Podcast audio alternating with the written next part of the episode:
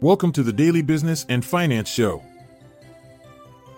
Rising Consumer Price Index, Philip Morris Dividend Boost, ARM Holdings IPO pricing, Google's layoffs, Citigroup's job cuts, market mixed after inflation increase, Apple's new products revealed, Netflix drops on ad tier concerns, 3 million stock declines. Stay tuned after the short ad break to learn more about these headlines. Another day is here, and you're ready for it. What to wear? Check. Breakfast, lunch, and dinner? Check.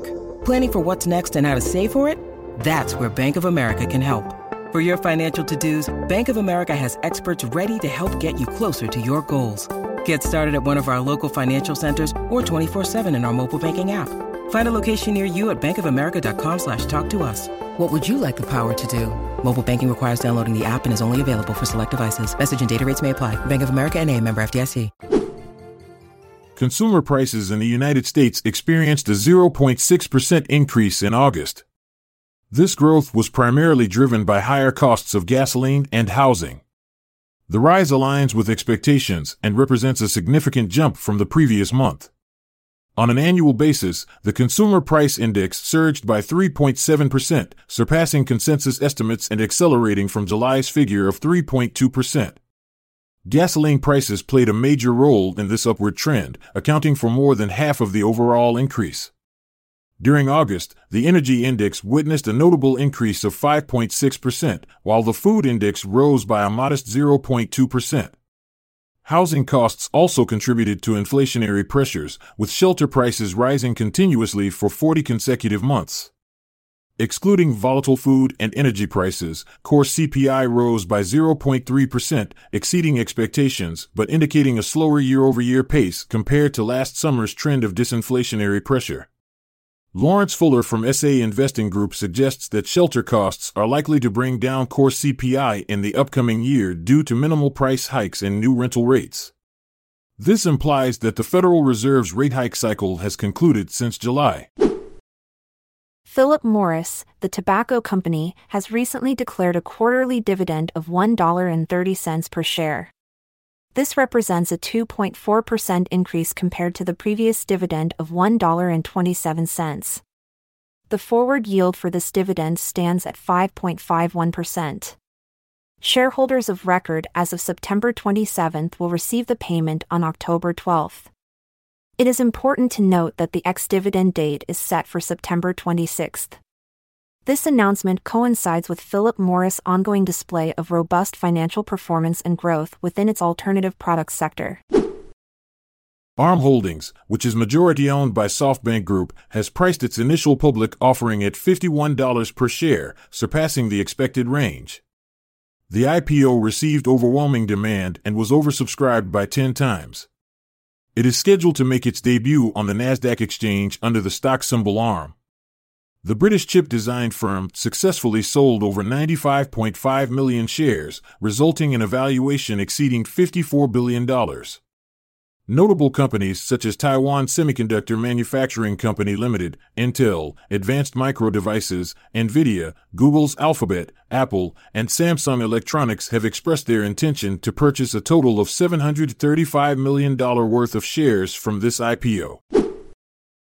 Google is implementing job cuts within its recruiting team as hiring activity slows down. The exact number of layoffs has not been disclosed, but the company intends to retain a majority of its employees.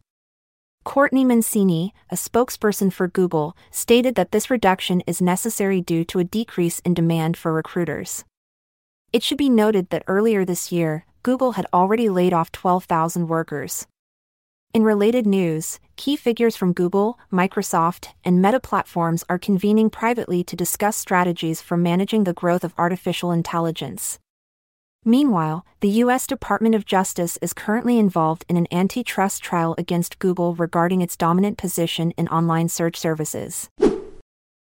Citigroup has unveiled a restructuring plan, which involves cutting 15% of back office positions and streamlining management layers within its core operating units. The objective is to establish a more efficient corporate structure where the heads of Citi's five businesses will report directly to CEO Jane Fraser. The exact number of employees affected by these changes has not been disclosed. In response to the announcement, Citigroup's shares experienced a 2.3% increase. The bank has also reiterated its medium term targets for return on equity and growth rate, anticipating figures of 11 to 12% and 4 to 5%, respectively. In the U.S. stock market, the Nasdaq Composite closed higher by 0.29%, while the S&P 500 added 0.13% and the Dow slipped 0.2%.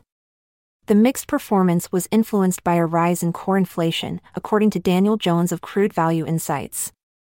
Of the S&P sectors, 6 closed positively, with utilities and consumer discretionary leading, while real estate, energy, and industrials were the top losers. The U.S. Bureau of Labor Statistics reported a surge in consumer prices for August. Despite this data, markets still expect the Federal Reserve to maintain rates at its upcoming meeting. Apple has recently unveiled its latest range of products, which includes the iPhone 15, iPhone 15 Plus, iPhone 15 Pro, and iPhone 15 Pro Max. These new iPhones are available in four different colors and feature an innovative action button that provides quick access to favorite features. Alongside the iPhones, Apple has also introduced the Apple Watch Series 9 with a brighter display and a touchless operation option known as Double Tap. Additionally, they have revealed the rugged Apple Watch Ultra made from titanium, boasting an impressive battery life. Furthermore, Apple proudly released its first carbon neutral product with the carbon neutral Apple Watch. Lastly, it's worth noting that AirPods Pro now support USB C charging for seamless compatibility with the latest iPhones. Netflix's stock dropped by 5% following the leadership's announcement that the introduction of an advertising tier would not have a significant impact in the near future. Despite cracking down on password sharing, an estimated 100 million individuals continue to take advantage of family and friend accounts, resulting in a muted response. These spin off subscribers, who prefer ad free viewing, pose a challenge to Netflix's ad business growth. The CFO highlighted that most of the company's growth is occurring in international markets where subscriptions are more affordable. Moreover, there remain substantial opportunities for expansion as streaming accounts for less than 40% of the US market and even less in other countries. However, games and sports are not expected to be major contributors to Netflix's short term growth. Shares of 3 million experienced a decline of 5.7% today, reaching a two week low. This drop was prompted by concerns expressed by Chief Financial Officer Monish Patolawala regarding sluggish growth in the year 2024. Patolawala attributed this slowdown to a shift in consumer spending patterns, with individuals prioritizing essential items over discretionary purchases. Additionally, there has been reduced demand for electronics and consumer goods in China specifically. Despite an increase in their full year adjusted earnings per share guidance, the industrial conglomerate foresees forthcoming challenges ahead. Thanks for tuning in to the Daily Business and Finance Show. Stay informed, stay inspired, and keep making those smart financial moves.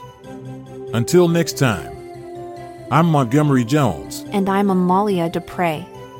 Until we meet again tomorrow, have a great rest of your day or night.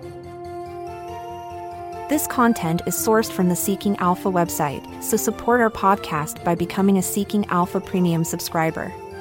See the show notes page for links to sign up. This episode is produced by Klassic Studios. Check out our other podcasts in our network at klassicstudios.com.